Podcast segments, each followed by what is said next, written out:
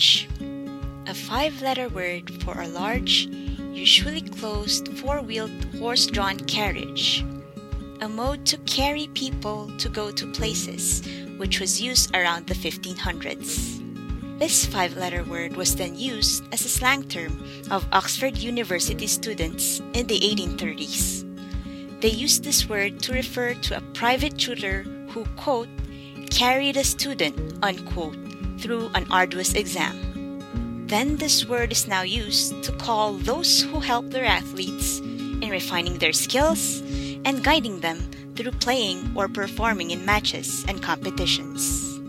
Coaching is a form of development in which an experienced person, called a coach, supports a learner, sometimes called a coachee, in achieving a specific personal or professional goal by providing training and guidance.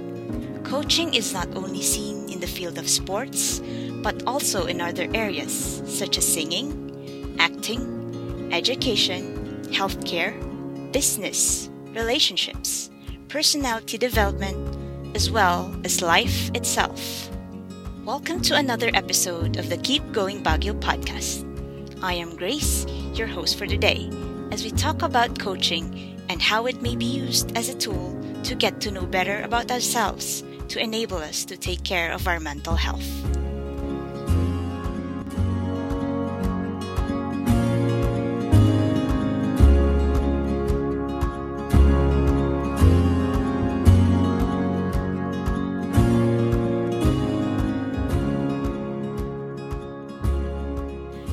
Before we get into the rest of the episode, we'll take a quick listen on what life coaching is about from Mr. Tim Garcia. He'll be sharing a tip for us to get ourselves prepped up for the ongoing enhanced community quarantine. Also, we'll be hearing from the Keep Going Baguio's co-convener, Miss Leslie Dulfo, as she shares what it feels like to get a coaching session through the use of the tool Points of View. Magandang araw sa ating lahat. I am Tim Garcia. I've been a life coach for many years. And approach ko ay informal and life on life. Informal because ang pattern na pinagkukunan ko at ng iba ko pang mga kasamahan bilang life coach is from the life of Jesus. As a believer of Christ, we find that there is no other way to having a fruitful life apart from Him. Kaya the way we conduct our program, if you may call it that way, is based on first Jesus, His way, His instructions, and His examples. Second, life on life simply means habang buhay or habang pwede pang magkita-kita, magkausap-usap, at mag-fellowship. Unlike professional setting na may session and time frame, life coaching is a transparent sharing of life between life coach and learners. One of the things that happens in life coaching, since we do life on life approach, learners themselves can become a life coach, having their own learners to coach and mentor and influence dealing with family matters, marital concerns, career or business advice, mental health, physical, emotional, and of course, their spiritual well being. This is what life coaching is. Welcome to our world. Sa church setting, this is simply called discipleship. But life coaching is not just about spiritual, as you and I know that life does not just consist of spiritual. We are the same person with needs in all aspects of being a person, just like Jesus. This is Tim Garcia, a life coach. Welcome to our podcast.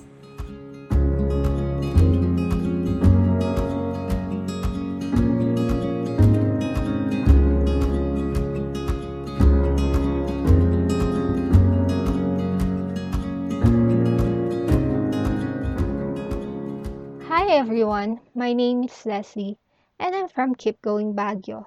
Nung trinay sa akin ni Attorney Diwas yung points of view, nagulat ako, as in gulat na gulat ako. Why? because feeling ko may magic na kasama. Parang tugmang-tugma sa akin yung lumabas na card. Feeling ko tuloy may fortune teller na nanghula sa akin that time. But anyway, dun sa card, lumabas na yung worry ko. Yung worry ko about people in my life na nasa malayo. And because the worry of COVID-19 is very real, naiyak pa nga ako. But then after that, sabi niya gratitude. The card said gratitude. So I hurriedly told the people in my life that I am grateful for their purpose. And then the last, what works for you? Sabi ko, oh, advocacy and the fact of telling people that I am grateful for them in my life works for me. So, parang magic nga talaga. It was a lesson learned.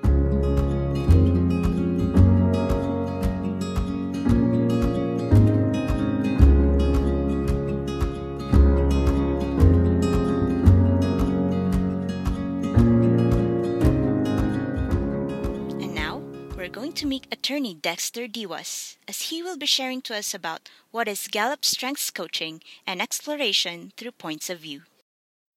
For the listeners po sa podcast, can you please introduce yourself? Hi, my name is Dexter Diwas. I'm uh, I'm a lawyer by profession, and I also do um, strengths coaching. Um, I'm a Gallup certified strengths coach. One of the tools that I'm using is points of view and um, a strengths finder assessment. Mm, I see.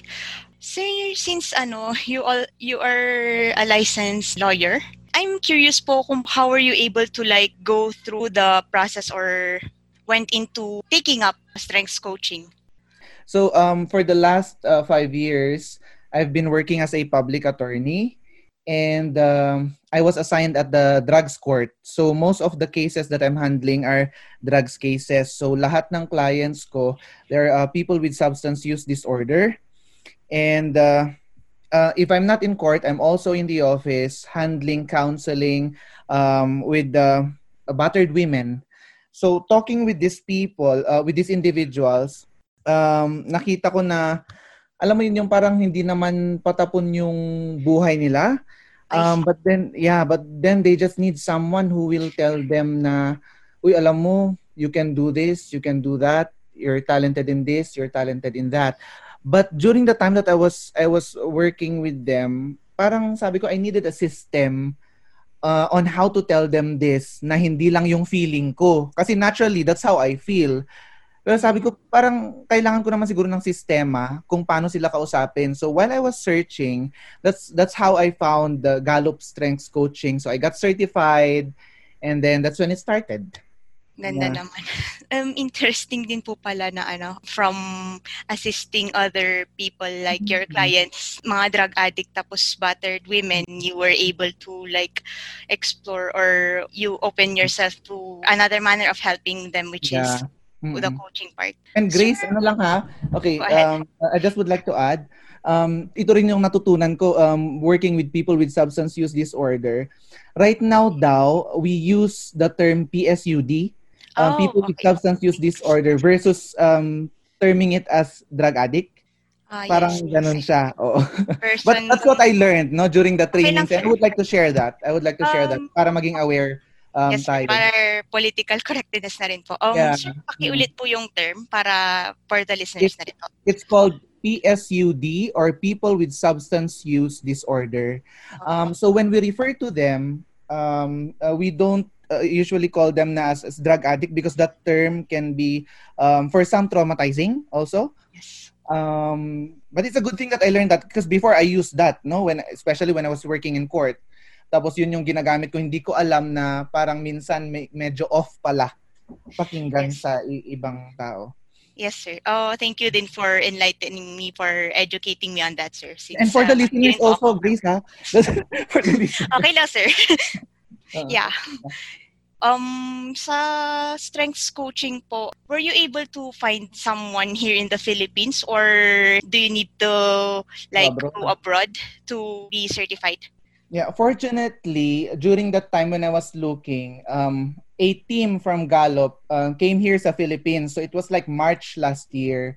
Um, so usually, ginagawa ito sa India, Singapore, US, uh, mga ganun. But during that time, I think parang twice a year nang ginagawa dito sa Pilipinas. So I was fortunate to have it here in the Philippines because it's cheaper if you do it here in the um, Philippines. So you go through a five-day training. After the five-day training, um, you will take an exam. Okay, after the exam, you will um, coach six people. Tapos they need to give you a passing rate. So that was the process to become a Gallup certified strength coach. Let me just walk you through what what happens in a strength coaching. No, first is I ask my client to take the assessment, and that assessment will give them a result um, showing their top five talents and being aware of their top five talents, dun kami nagsisimula, no? I, I make my clients or my coaches aware of the things that they can do in life, yung kung ano yung meron sila. And you know what I discovered? Uh, while we were while while we were discussing that and while they're reading the results, nagla-lighten yung yung face nila, nagkakaroon ng hope.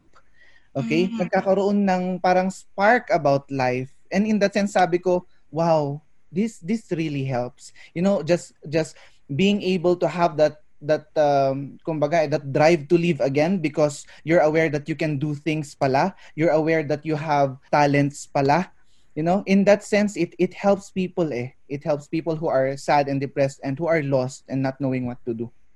So that's okay, that's how it works Sir, since you mentioned may mga parang jargons or terms kayo na ginagamit, like for example, the difference between talents, um, mm-hmm.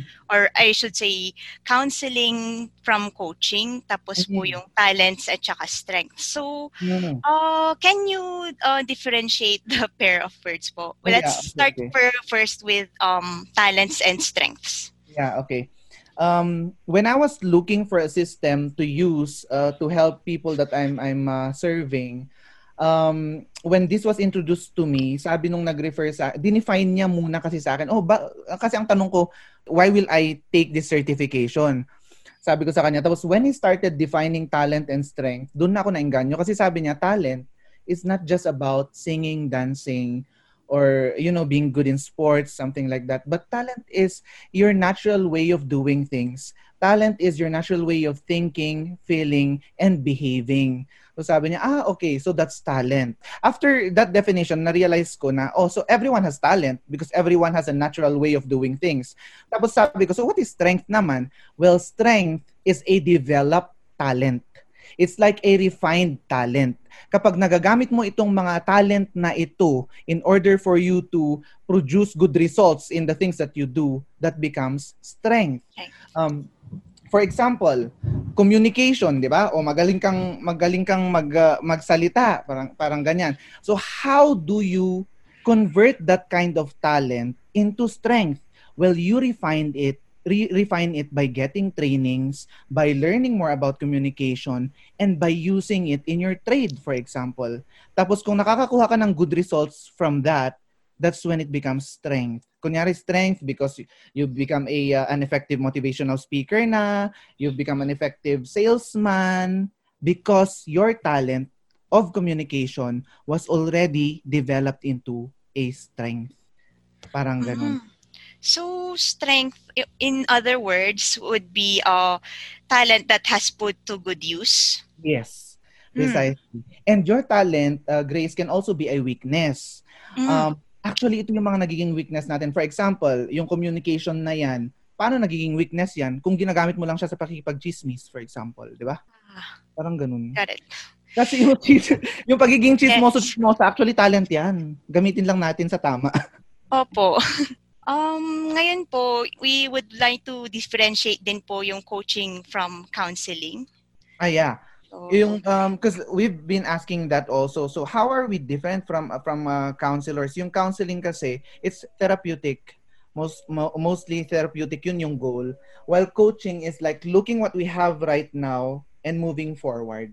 Hmm. Di ba kunyari pag um, mag-coach ng basketball or singing coach, mga ganun, parang ganun. But this one is like life coaching, personal uh, personality development coaching. So the coach would like ally with you and uh, help you make an inventory of the things that you have And with the things that you have, let's move forward. Like, how are we going to achieve your goals, your vision for yourself? I see. Um, sir, na-apply nyo din po ba sa ano personal life nyo yung pong mga natutunan nyo from strengths coaching? Kasi before ako nag-dive into this kind of um, coaching, tinignan ko muna kung makatulong sa akin. Kasi mm. kung Yeah, 'di ba? Kasi kung hindi ako matutulungan nito, paano ko masasabing matutulungan ko yung ibang tao? So when uh, when I saw na parang wow, this will will help me in my decision making uh, sa sa buhay ko. That's when I I, I uh, dived in into it. Actually sa first ko na first ko na ginamit ito is um before I resigned from the public attorney's office. Mm So ginam tinignan ko muna, I, I made an inventory of the things that I have. Do I have the necessary talents to be able to survive after this? So looking at the talents that I have, doon ako nagkaroon ng confidence na, ah okay, using the talents that I have, I, I can do this. But most recent, no, most recent experience that I've encountered in life kung saan ko nagamit itong talents is when I was quarantined for the last 14 days. Mm. Very recent yan eh. Because I just came from ano from from abroad and uh-huh. they required us, 'di ba, to do a uh, home quarantine. Days. Yeah. For 14 days.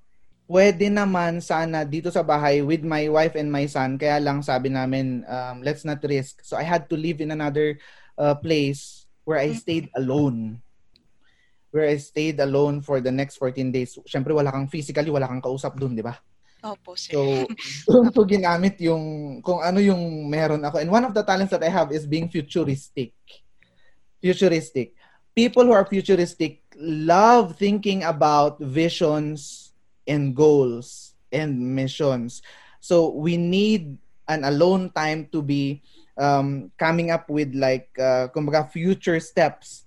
So, yun yung nagamit ko. That helped me survive during that 14 days. Nice. Mm-hmm. Oh, can you ano po um describe further pa po yung sa futuristic trait po ninyo? Paano po kunwari magagamit ng isang common na tao? Paano niya po matatap ang kanyang futuristic talent? Talent. Okay. With the ECQ na nangyayari po ngayon. Yeah. If you're a person with this with this kind of talent, ikaw yung tipo ng taong na-energize ka when you think about the future. Na-energize ka when you sit down and plan.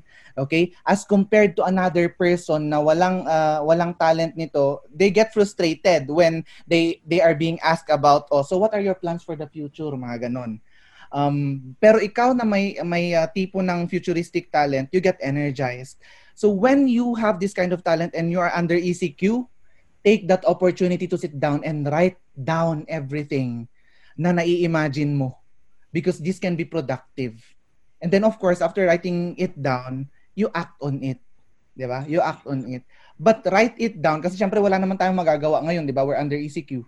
Yes po. under ECQ. You know what I did?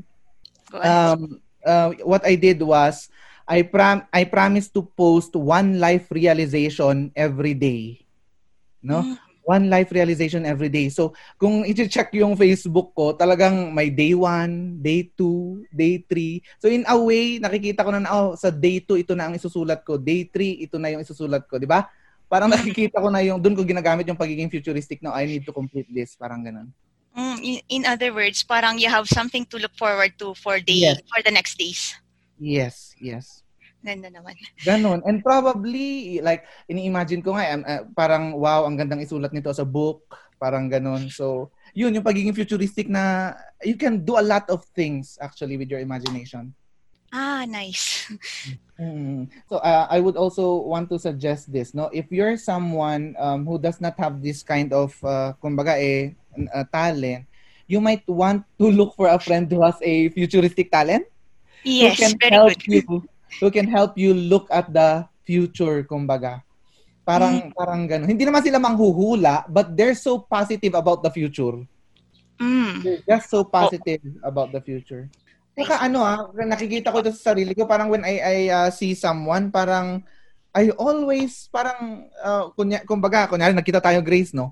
Tapos, uh, minsan very natural for me to say, alam mo, 10 years from now, ganito na ang pwedeng mangyari sa'yo. Parang ganyan. Ah. 5 years from now, ito na yung mga pwedeng mangyari sa'yo. Just by talking to that person. Hindi siya, ano, pero it, it just comes naturally. It just comes Mm. naturally that you look at the good things that might happen in the future. Nice. And there are a lot of people who are like that, di ba? I'm curious lang po ako, with the people you encounter, may mga nasabihan po ba kayo ng mga nagiging impressions niyo dun sa tao na nakikinita niyo na ganito siya, eh, parang nasundan niya yung track na yun. Hindi naman sa nagpre-predict kayo or nanghuhulat. Uh, okay. Grace, oh, I wanna be very, very, very careful about this. Ha? And Yes, even sir. using the word impressions. Kasi ganito yan. I was counseling, I mean, I was coaching someone na she she got abused, something like that. So, Mhm. um, this, this was, I think, mga two years ago. I didn't know about this uh, yet. Wala pa akong, hindi pa ako certified uh, strengths coach. But I remember telling her, after after um, interviewing her, ah, kung ano yung mga gusto niya, ano yung mga pangarap niya sa buhay. But I remember telling her na, you know what, with your dreams and with your goals, you know, if you stick to it, like 10 years from now, this is where you will be. And just after telling her that, at nakita ko na nagka-spark yung face, yung eyes niya, lumiwanag yung yung face niya, nagkaroon ng hope. And she's still studying right now. And and I'm sure that just with that positive thing na naipasa mo sa tao, there's a big possibility that they will follow the track, no? That they will follow that track. Um ang importante is maipakita mo that you believe in them, that someone believes in them. Because that's where it will start. Mm, ganda. Yeah. Kasi alam mo, it, ito talaga yung ano eh, parang um, kunyari, um, talking to people, again, no, with substance use disorder and battered women, Mm. ito yung talagang nagamit ko talaga na ano eh, na parang naka, nakatulong na nakita ko just by telling them that they can be this and that with the things that they have nagkaroon sila ng hope to really move forward. Nice. And and I think nagamit ko yung talent na futuristic if in a strengths-based approach ha. Yun yung future. Dun dun parang naturally lumalabas yung pagiging uh, futuristic ko. Ang Ganda nga po. Hmm. So ano, I also learned from my research sa Facebook na uh, you also dabbled into points of view. Mm. Um, Yeah. Um, points of view is actually a coaching tool. No, there are a lot of um, coaching tools that they're offering. And when we say uh, points of view explorer, this is like the level one. Um, there's level two and level three. But level one, once you get the level one, parang you get uh, taught on how to use the tools. So it's like a picture therapy. Ginagamit ko ito lahat sa mga ano ko sa mga workshops ko. So um, we I use pictures to draw out to facilitate conversation with my coaches. Yun, that's how uh, points of view uh, is working. So for example, yung isa sa pinaka um, favorite na tools ko is just like using picture and then there's a word that comes with the picture and there's a question after showing my coachee the picture and the word. And these are picked by me random, uh, by random. So, Mhm. hindi namin alam kung ano yung picture na yun. But sa, pag magpipick na ako ng picture, I just ask my coachee to to um, talk about uh, what she sees in the picture in connection with the issue that she's going through right now. And it facilitates an easy conversation between the coach and the coachee. Mhm. I see. May prompts. Parang prompts din po yung pictures Yeah. as well as yung mga words and uh, questions. Interesting po nga. Interesting nga po. Tapos since nasabi niyo sir na may three levels ang points of view, um can you like give a simple rundown lang po for Actually, parang business strategy lang nila. Level 2, I think, is Mm. you can certify someone to be level 1. Level Ah. 3 is you can certi- certify someone to be level 2. But once you uh, go through level 1, you will be trained to use the tools na. So I think that's uh, that's the most important uh, level if you don't want to do it as a business like training people naman. Training people to do this. So for me, since what I do is uh, um like just coach, no? Coach and not train people to be coaches. So I didn't do level 2. Mhm. I see. At ang maganda siya, ang maganda is parang research based siya. Hindi, Mm, hindi yung yes. ano lang, 'di ba? Parang kasi noong when I wasn't using the the strengths-based coaching, I was like basing it on what I see and what I feel. So Mm. at least dito, merong results that we talk about. Sa ano, sa sa results no na ipapakita, it's parang for it's going to be like 10 pages eh. 10 pages 'yon. So i-define kung ano yung yung talent mo tapos sasabihin din doon kung ano kun, kunyari kung ano ka as a futuristic for example based on your answers. Kasi iba-iba yung pagkaka-futuristic ng isang tao. Meron Mm. yung iba nagagamit niya sa sa business niya or meron yung iba nagagamit niya sa personal life niya. So it depends on how you answer the questions. 177 questions kasi yun eh. Ah, So, opo. 17 177 questions, 20 seconds per question. So you can like complete it in 35 to 40 minutes. Mm. Ganun siya. I guess, kwan po, mukhang may background din po ng ano, psychometrics ang developer ng Gallup test. Yeah, ganito yun. Eh, ano, it's timed, di ba? Tapos may ano po. Yeah, oo. Ang nag-ano nun is si um, Clifton, Donald Clifton. Siya yung um, nag, uh, kumbaga, nag-develop. Ang tawag nila is inventor of uh, Strengths Finder um, assessment. So this started like 50 years ago. Ano siya eh, parang nagma-masters ata sila noon ng psychology. Psychology Yes. student siya. Tapos, ang ano nila is, nag-start ito when when uh, he said, parang, what if we change the mindset, sabi niya. Kasi parang nakakasawa na na ang tanong natin sa mga tao is, saan ka hindi magaling? Saan ka hindi magaling? Para malaman natin kung saan natin di-develop. So ang sabi niya sa mga classmates niya, what if we change the mindset? What if we ask people what they're good at? Di ba? Mm. What are you good at? And that's what we're going to develop. So that's when this started. Yung uh, Nice. finder assessment. So instead of um, focusing on a uh, deficit mindset, you know, the things that you're not good at, Yes. nag-focus na sila sa the things that you're good at. Kasi frustrating nga naman, di ba? Opo. Yung parang baka hindi magaling, tapos dun, yun yung pagtutuunan natin ng pansin. It's so frustrating. Um, so, ayun, balik din tayo sa point of view. Sir, na-try nyo na po ba mag, ano, ng point of view in assisting your client legal-wise? I actually use coaching, uh, um, coaching method when I give legal advice. So, um, hindi na siya, there's a difference between advising and coaching. Advising is you tell people what to do. Di ba? At, Mhm. uh, when, and when you tell people what to do, kapag hindi, um, kapag hindi maganda yung nangyari doon, sometimes you will be blamed. Di ba? Ah, opo, tama po. the person who gave the advice will be blamed. So I I discovered that in my legal practice. Sabi ko I I don't want this. It's so stressful, 'di ba? Na, na parang pag Yes po. Hindi naging maganda yung result ng legal advice mo, eh syempre isisisi sa iyo. Accountable ka. yeah, so I shifted to doing coaching as a lawyer. So what Mm. I do is I I uh, open up all the options to them.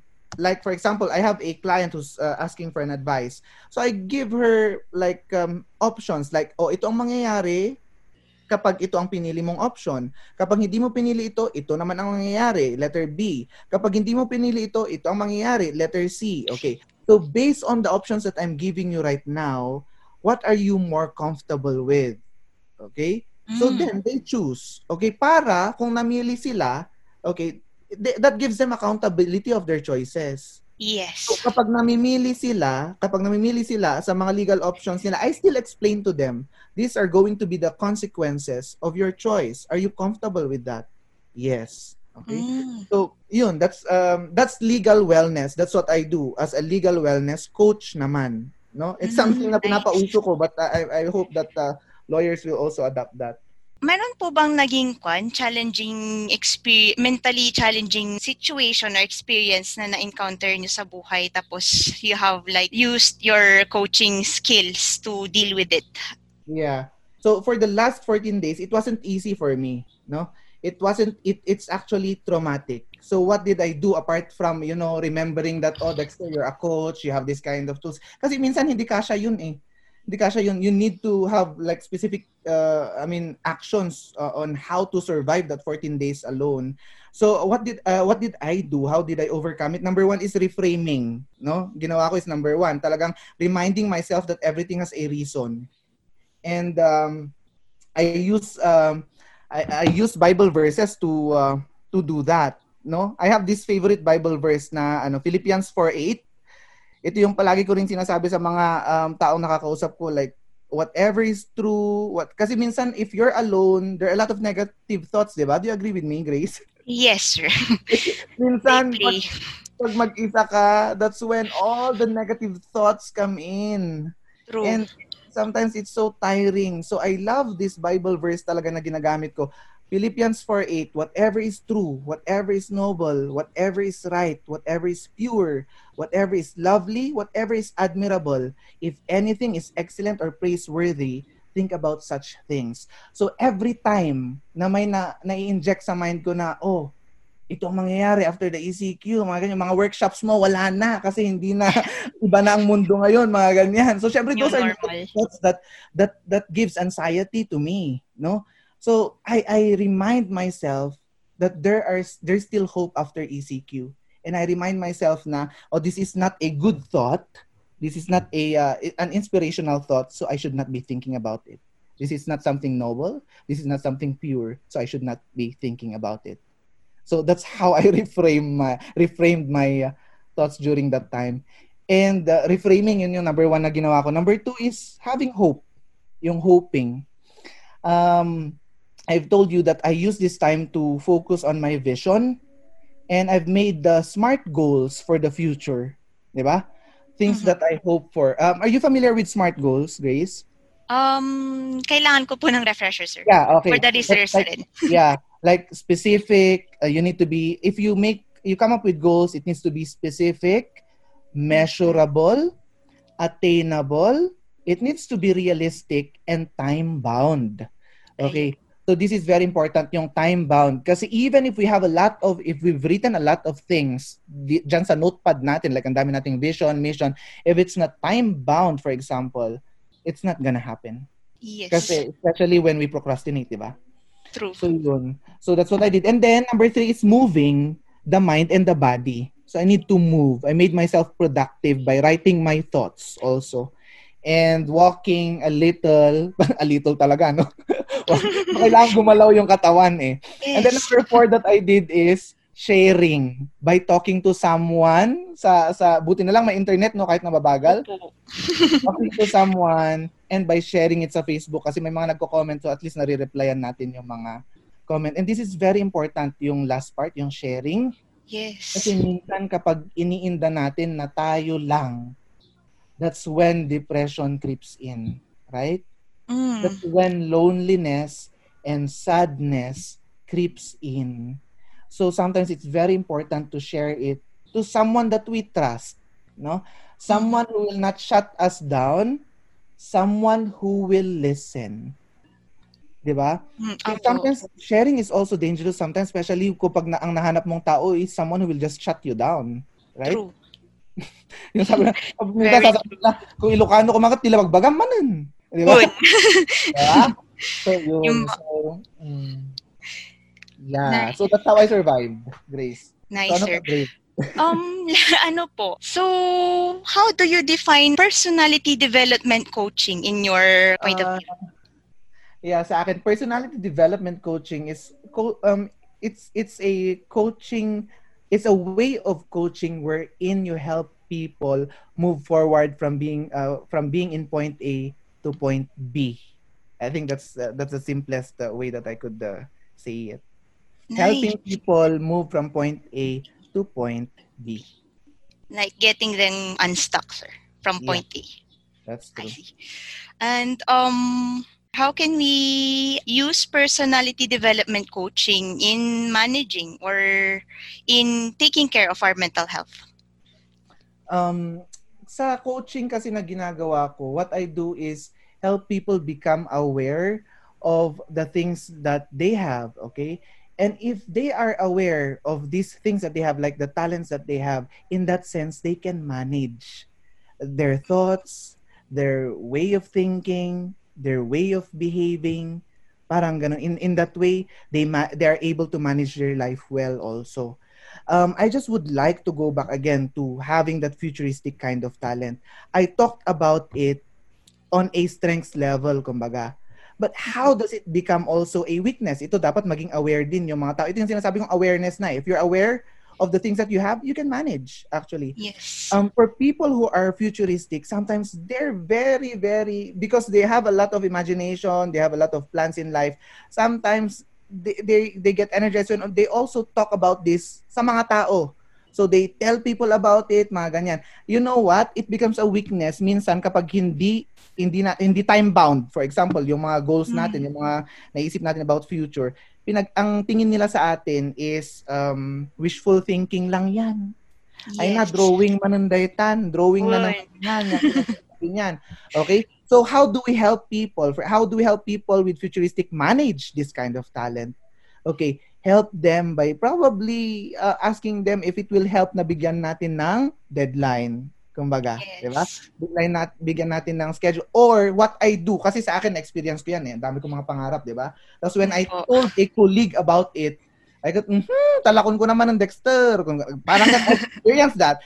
And my heart is crushed. No? Kasi ang ganda ng plano ko, tapos biglang isa shutdown mo ako ng ganyan. Okay? But then when I learned about this, how to manage it, what I did was refine the idea. Okay? Talagang nilagay ko, ito ang pangarap ko, then this is how I'm going to attain it. Step 1, step 2, step 3, step 4. So when I show it to people, they see that it's more concrete. It's no longer wishful thinking.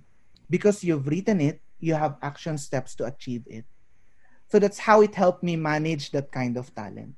So in a way, it can help in managing your life. Nice. Um, to conclude po this interview, um, do you have any resources that do or would like to share our um listeners? Research about Gallup strengths coaching in our, um, uh, so that you'll also have an idea of wha- what I'm saying. There's a lot of materials out there. And Gallup uh, is hindi siya gre- uh, ano ba yun? hindi siya selfish when it comes to resources. Mm, It's selfish when it comes to resources. So there's a lot of resources that you can check online about Gallup and about um, strengths coaching, about talents as well. So um, ang gamit lang namin na um, Gallup certified strengths coach is to help you um, help you navigate through your talents after you take the assessment. And what I do dito sa Baguio, dinala ko na ito eh kasi yung yung um, strengths coaching ginagamit ng halos 90 I think 90 to 95% of the Fortune 500 companies.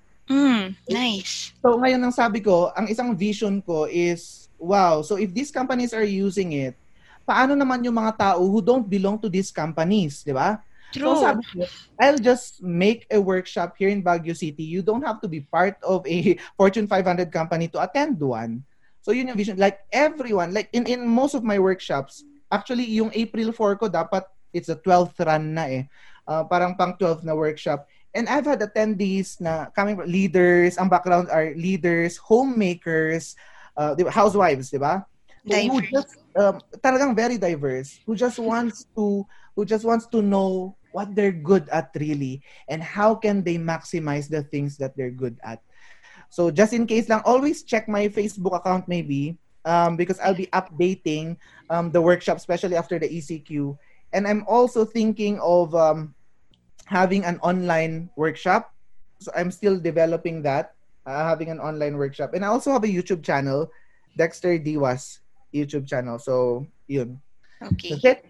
And Okay. follow me on Instagram, Legal Wellness Coach Showbiz. Yes, at Follow- Legal Wellness Coach. We will be typing your social media handles as well as your website para may resource na po yung mga listeners natin. So again, thank you din po for uh, giving your time to talk Mhm. about uh, personality development and, and Thank you it's for very that. interesting po. But I hope um sa mga listeners natin, I hope that a lot were were helped. Um, yun lang po, no? We need someone to talk to. I think that's the most important thing.